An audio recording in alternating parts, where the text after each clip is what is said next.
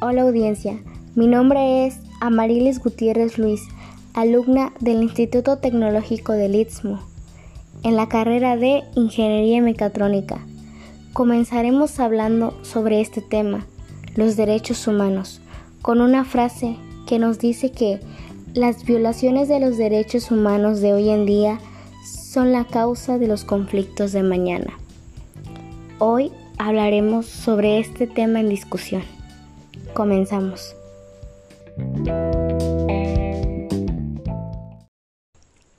Para comenzar ese tema es importante saber qué es un derecho.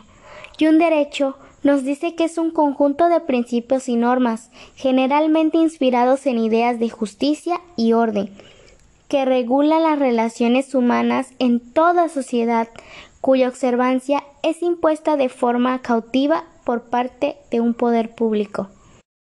Ya teniendo en cuenta esto, los derechos humanos nos dicen que son garantías y derechos que todos tenemos, solo por el simple hecho de ser humanos, sin importar quiénes somos y de dónde nacimos. Esto debe ser disfrutado sin distinción alguna, por motivos de raza, idioma, religión, origen social, edad, grado de estudios, complexión, sexo, nivel económico, etc.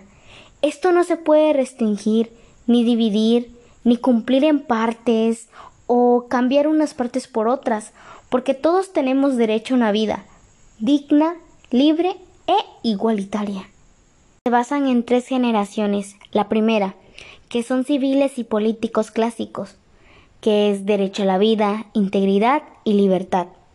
Por ejemplo, prohibición de esclavitud y trabajo forzoso, la protección contra la tortura, la libertad de opinión, la libertad de expresión, la libertad de conciencia y religión, y amplia prohibición de discriminación.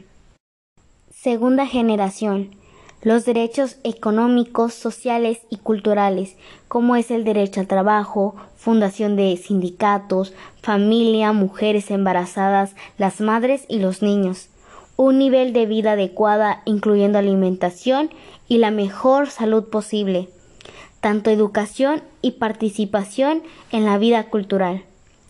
La tercera dimensión, que son los nuevos derechos colectivos, autodeterminación, el desarrollo a un medio ambiente limpio y el derecho a la paz fundamental. Esto se manifiesta por la interdependencia.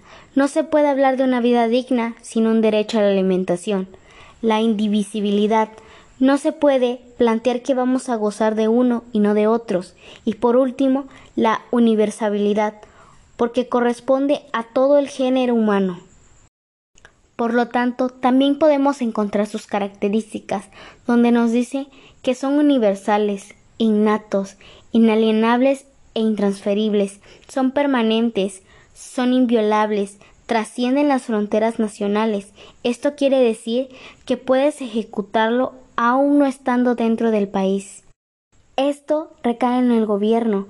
No pueden perpetrar la violación a los derechos humanos, deben protegerlos a los ataques de terceros y deben crear condiciones para respetar su cumplimiento. Nos permite la valoración de la dignidad del ser humano, nos previene de tragedias humanitarias. También protegen y defienden a las personas y sus bienes satisfaciendo sus necesidades básicas permite que cada persona pueda realizar su vida como le guste o como le plazca. Sirve como un límite ante los abusos de otras personas, autoridades y otros estados. Ahora, mi pregunta es, ¿haces valer tus derechos? En lo que a mí concierne y en mi opinión personal, nosotros no siempre hacemos valer nuestros derechos, a veces por ignorancia, o simplemente por falta de información, porque no nos informamos y no investigamos lo que realmente merecemos. Un ejemplo sería el derecho del trabajo. Como todos sabemos, no todos tenemos el privilegio de eso. ¿Por qué? Porque no todos tenemos un salario fijo o un trabajo estable. No todos tenemos seguro de vida o unas lindas vacaciones y sobre todo no todos contamos con aguinaldo.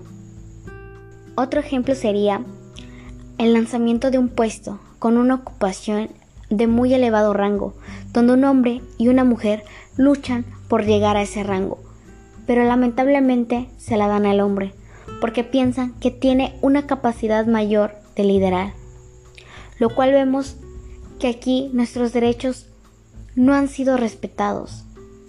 ¿Por qué? Porque no le dieron la oportunidad a la otra persona de demostrarlo. Por lo tanto, yo como alumna considero que mis derechos han sido válidos, también que han sido respetados, ojo, por el momento, ya que me han dado el derecho a la vida, el derecho a la educación y el derecho a una buena alimentación, etc. También considero que el cambio está en uno mismo. Esto viene desde casa, lugar de trabajo o donde nos envolvamos.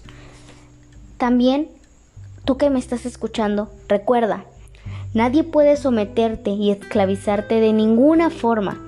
Tus propias ideas y expresiones son libres, porque realmente somos libres. También cada quien elige practicar su religión, si quiere o no quiere como también cada quien elige vivir su sexualidad de forma libre. Ojo, también responsable. Te invito a conocer tus derechos para un bienestar común. Bueno, eso es todo y espero que este podcast ha sido de sagrado. Que Dios los bendiga.